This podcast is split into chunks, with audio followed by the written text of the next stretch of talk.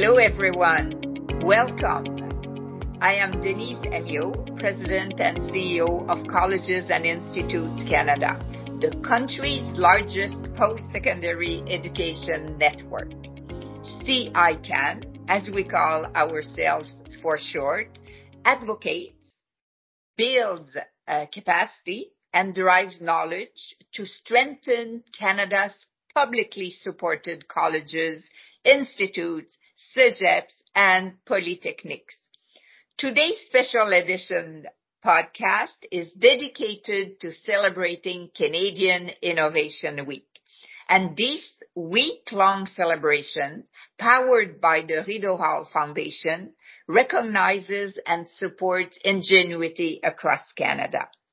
Colleges and institutes play a vital role in promoting and advancing innovation with over 95% of Canadians living within 50 kilometers of one of our many locations, in fact 700 of those, we are Canada's most accessible research and innovation hubs, and we're very proud of it.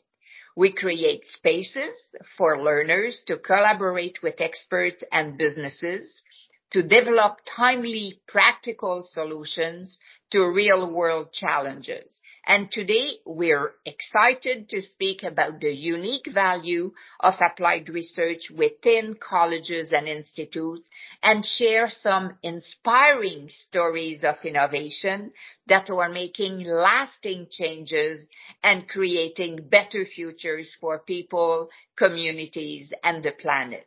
So joining me today is Jeff Taylor, Associate Vice President of Applied Research, Innovation and International at Nova Scotia Community College, and Debbie McKee-Demczyk, Dean of Research Service, Innovations and Entrepreneurship at Durham College and I want to acknowledge that I'm sitting currently on the unceded territory of the uh, Anishinaabe Algonquin people. So welcome to you both, uh, Jeff and Debbie. But before we dive into our discussions, I'd like to set the context by sharing some data from CICAN's 2021-22 survey on applied research, which will be made public on our website tomorrow.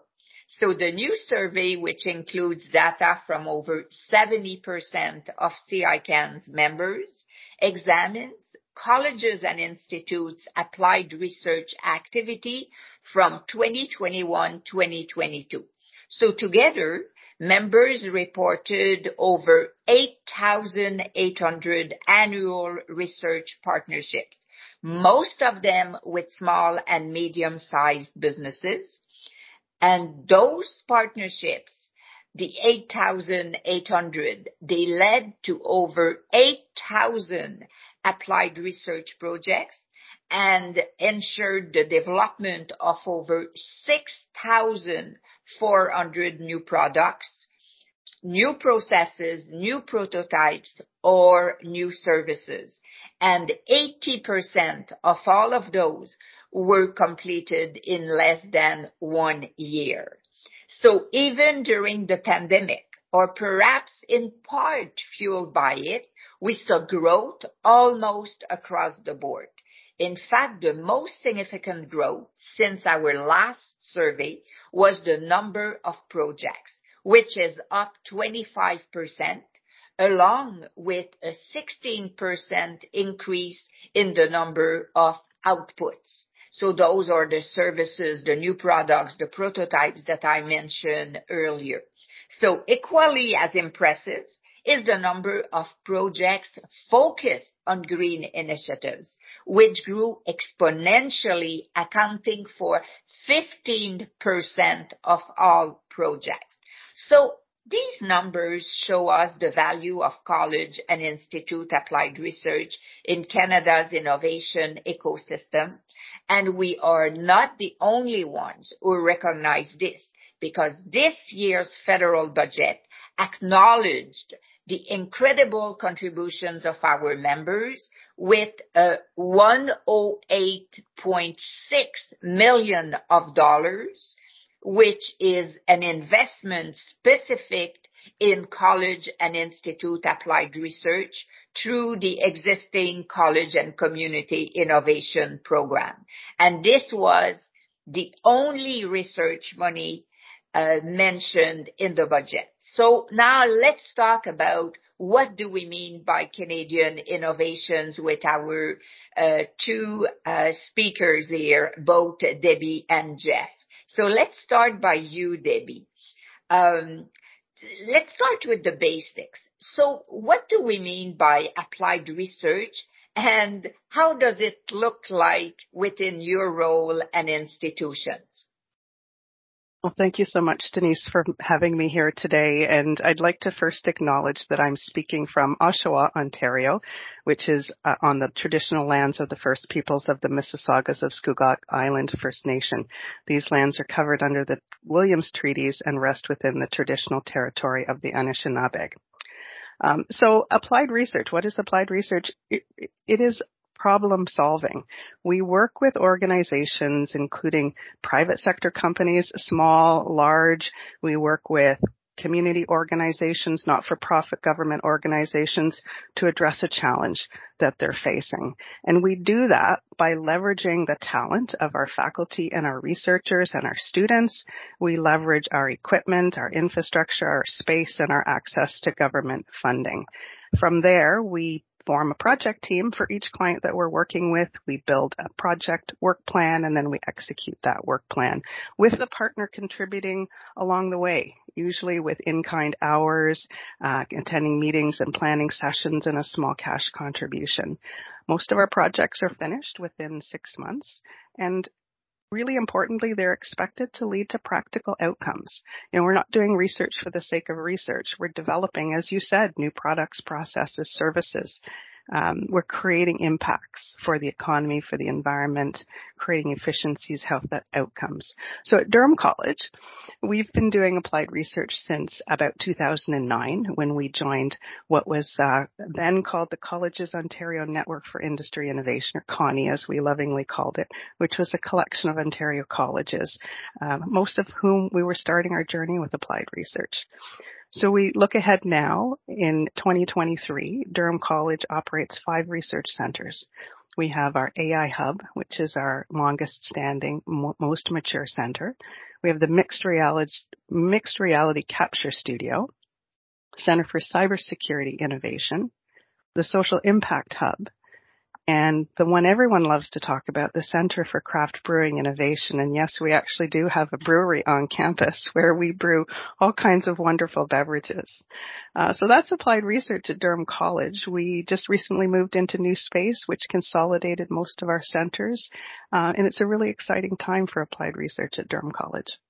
This is uh, fantastic. And what I'm hearing is that the, it's all about the development of uh, innovative solutions to real world challenge. So what about you, Jeff? What would you say is applied research for Nova Scotia Community College? Yeah, thanks, Denise. It's great to join you both today. So I'm joining from my office in, in uh, Halifax, north end of Halifax, from Nova Scotia Community College. We're actually located in Mi'kma'ki, the traditional ancestral homeland of the Mi'kmaq people, where all of our 14 campuses, learning centers, 20 locations across the province are located. So we're really from one end of Nova Scotia to the next and really appreciate the past, present, and future caretakers of this land of the Mi'kmaq people. So it's great to, to be here. Um, we have a really nice setup here and what you've said. I love the numbers you shared, Denise, and Debbie, you gave a really nice overview of what applied research kind of is at colleges. So really helpful and easy for me to answer. So I can go right in and talk about kind of the Nova Scotia context. I think about 24 years ago, a crew here at one of our, our rural campuses in the Annapolis Valley applied for funding from CFI. They were competing with all the universities back then, and they got a million dollars to buy a LIDAR, so a piece of um, mapping equipment that they could fly on aircraft. And, and that, that began the journey here. They didn't even know what they didn't know at the time. And since then, we've had a chance to build up a fairly robust applied research system. And similar to, to Debbie and, and Durham College, we have a number of kind of key sector areas where we have research strengths, I'll say.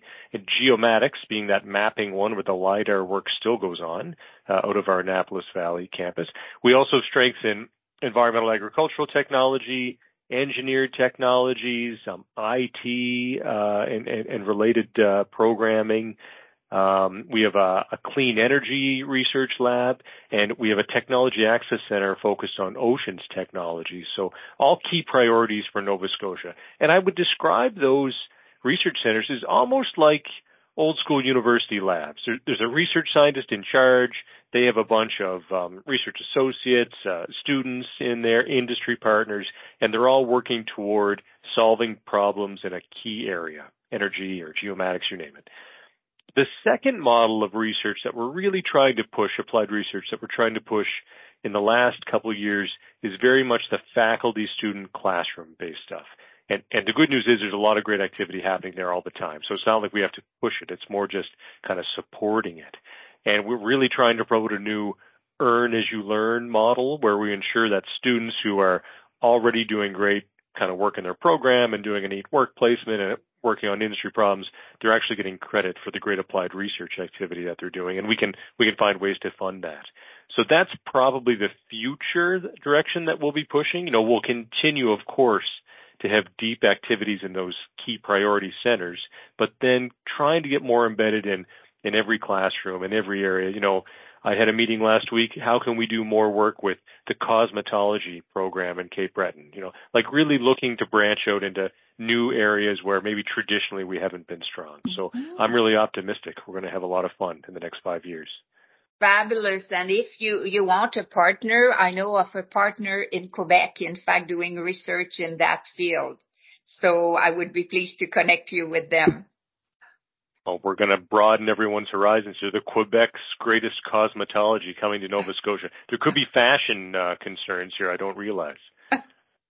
Um, so what is very exciting in, in both what you, you've said is in fact how I can well imagine with what you both described, how uh, applied research in Canada uh, means that colleges and institutes are becoming research partners of choice. So let's ask a question that often people are wondering. How does the research uh, conducted in colleges and institutes would differ from other research being carried out across uh, Canada? What's unique about our role in the innovation ecosystem? So I'll start by you, Jeff. Yeah, I love this question, you know, because I spent um, you know the most most of the early part of my career at universities, uh, and it's only in the last few years I came came to the college system. So I have a lot of familiarity with university research, you know, personally, and, and exposure to it. And I'd like to think of it as a spectrum. You know, on one end of the spectrum, you have fundamental curiosity-driven research, and at the other end of that spectrum, you have commercial industry sales. You know, and it, it's a real broad spectrum from that curiosity all the way to making money off a product. And in the middle is applied research where colleges sit.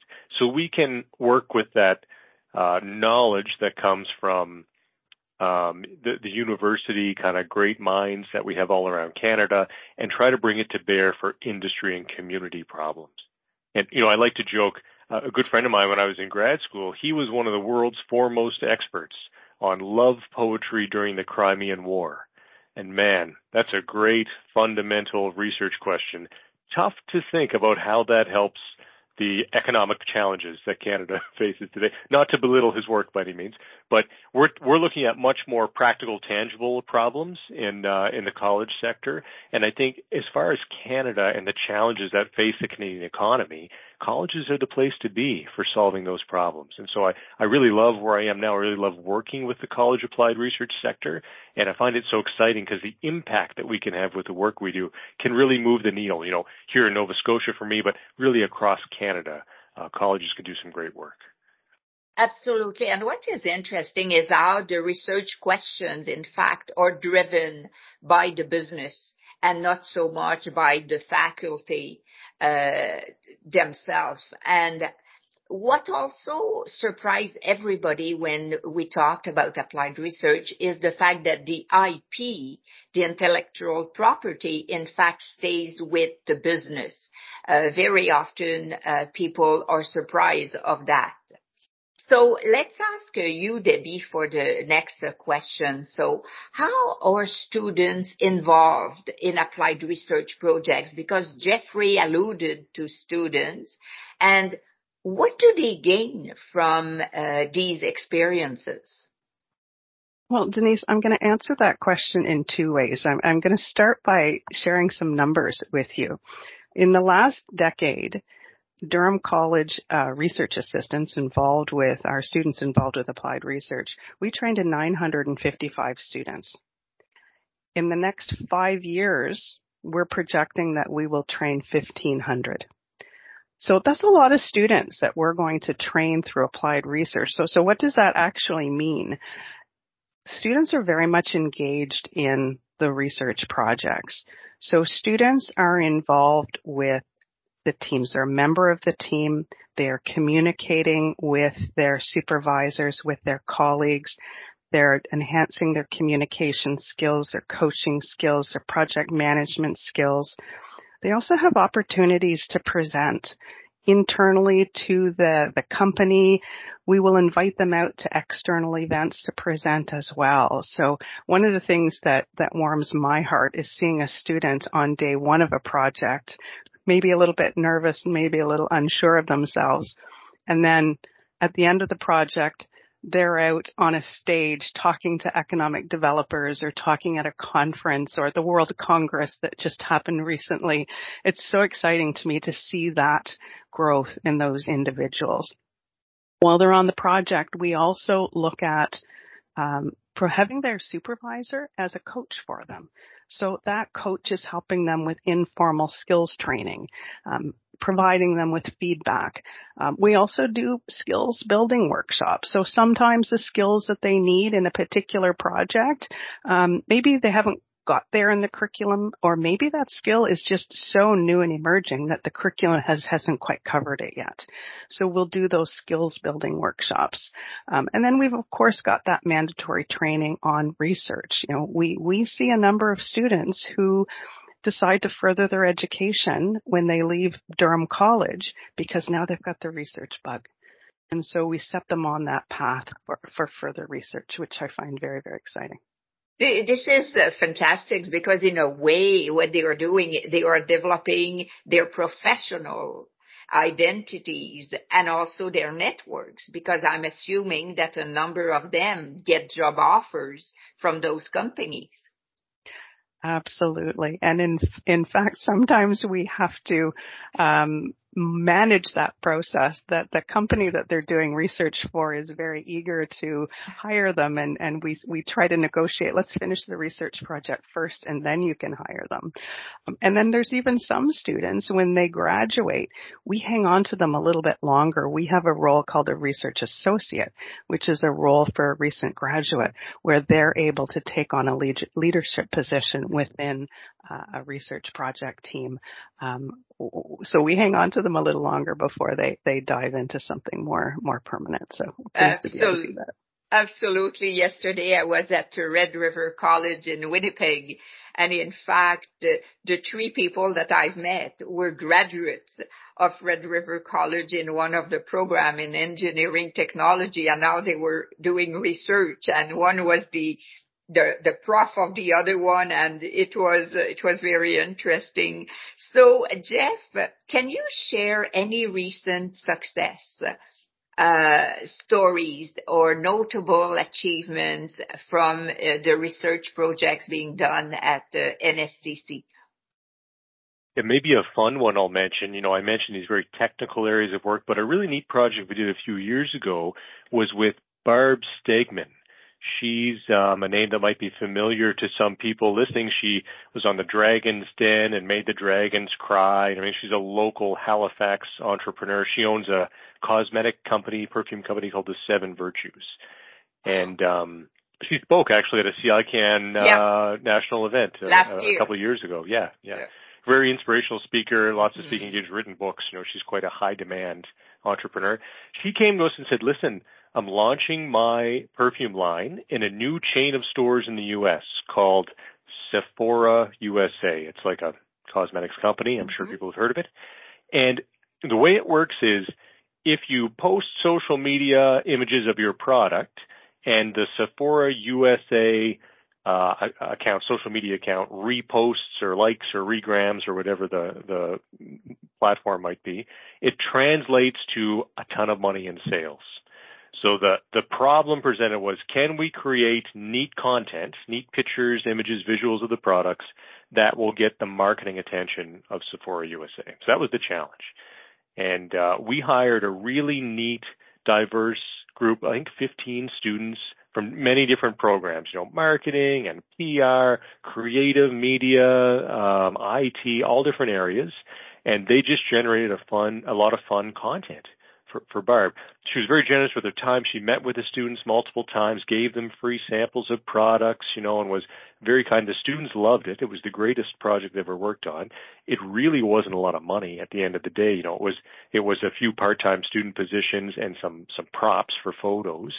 Um, at the end of that project, at the end of the, the kind of six weeks or whatever it was, they were not only regrammed once, but twice by Sephora USA. So the industry partner was very pleased with the results. She, you know, writes some letters of reference. They're now putting on their curriculum vitae how, how they were able to be part of the marketing team for Barb Stegemann and Seven Virtues. And it's really win-win for everyone and a very simple kind of low cost project. So it's one that I'd like to celebrate as a neat story because it's not a million dollar piece of technical equipment that required experts to operate. It was actually a very creative and simple solution.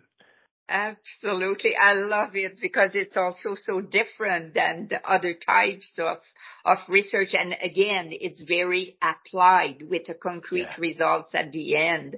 What about uh, you, Debbie? What would you say about uh, some of the neat uh, projects that you have been doing? Let me give you some uh, highlights of, of a couple of our projects um, that are that are really exciting. There was a company that we worked with in the medtech space uh, where we developed an AI-based medication reminder and an app, and they spun that out as a new business. And now the company, through another project, is providing the very first virtual community care and acute clinic in Durham region that they are now further expanding out into the rest of Ontario. So it's exciting to be part of that.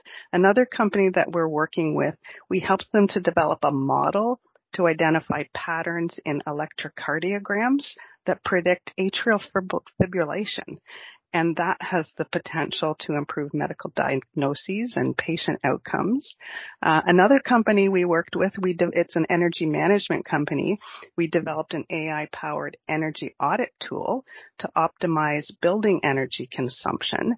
And they achieved 30% savings in business b- building cooling, loading, and energy consumption. And then their product went on to be awarded uh, $50,000 in a in a 5G uh, development program. And, and I have to tell you about our our brewing success story. It's a company that we started working with many years ago. They came to us. Uh, they asked for us to help them to create a low alcohol beer. We did that. They went on Dragon's Den, won five hundred thousand dollars. They've won a World Beer Award, and they they've canned well over a million cans of beer, and they're now sold in major grocery stores. So it's exciting to be part of all of these projects. Absolutely. And you just reminded me also, there's a very cool one at uh, Cégep de Saint-Jérôme um, that was done with Lion Electric. And that's a company that they work with, um, with their Innovative Vehicle Institute. And what they did, they developed a new school bus with electric motorization and that allowed that company, Lion Electric, to convert their 100% offerings in electric buses and trucks. So, you know, when we talked about contribution to uh, the fight against climate change, that's also a prime, a prime example. And what struck me in what you both said is the array of diversity of areas.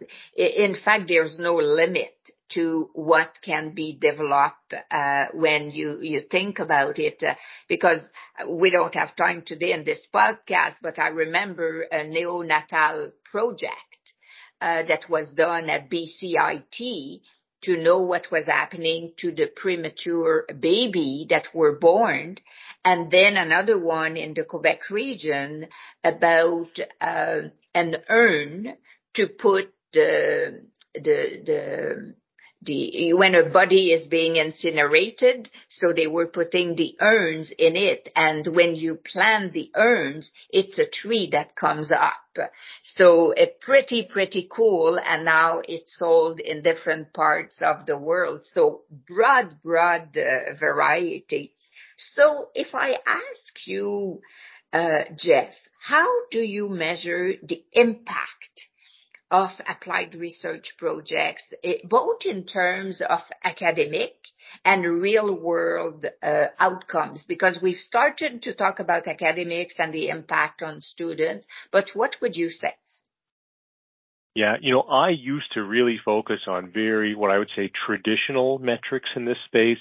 You know, number of dollars, number of fundraising dollars raised, number of projects, number of partners, number of students. But in the last few years, we've really developed a, a more of a holistic scorecard approach, and we're trying to look um, not just at how we're serving the needs of, say, Nova Scotians across the province, so so maybe a community by community, project by project look, but also with an equity seeking lens you know, because there are many marginalized uh, communities and, and maybe underrepresented groups that don't always gain access to applied research solutions. So we've really layered on top of this ways that we can try to better serve those communities that might be seeking equity. Now, an example might be, um, some of you may have seen a documentary that Elliot Page arranged called "There's Something in the Water." It's about environmental racism in Shelburne, that's a fishing community yeah. in southwest Nova Scotia.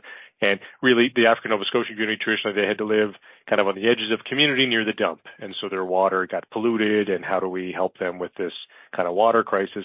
And so we've got a, a grant and award where we're down working with them and the, the gist of the project is an engineering project. They're looking at well water and how they can filter it, but the impacts are very broad, very community based. The community has said things like we can finally heal from the, the centuries of harm and it, it really is measured far more than whether this engineering project kind of gets gets successful. It's it's about the impact to community. So we've really spent time over the last few years changing how we measure success to bring this community impact perspective. It's quite qualitative, I would say. You know, you're looking more at, at, at reach and response, but um, very valuable from a, a storytelling and from a, a, a perspective of impact, I think. Absolutely. And it, it allows you also to talk, as you said, about the real world impact, but also probably about the relationships that have been built with those partners for other things that can serve the, their communities. So what about you, Debbie? Anything else you want to add to this? Well, I think much of understanding the impact involves mm-hmm. talking to the people that we serve. Yeah. Yeah. Um, colleges are very close to their communities. We have strong relationships with our local employers. Um, and so uh, maintaining the, those communications as the project finishes um, even you know formal things like surveys, interviews, um, collecting data tell, helps us to tell that story. Um, but success stories as well, getting the qualitative side, understanding the impact on the business and the people as well, and then getting those stories out and celebrating successes. Yeah, absolutely. I remember hearing about. Uh, uh, Shawinigan uh, Research Center, CNET, where uh, because of the work that they were doing uh, in specific research, there's a company from France that came to establish themselves in the community of Shawinigan, creating hundreds of jobs which would not have gone there if there would not have been that uh, research center.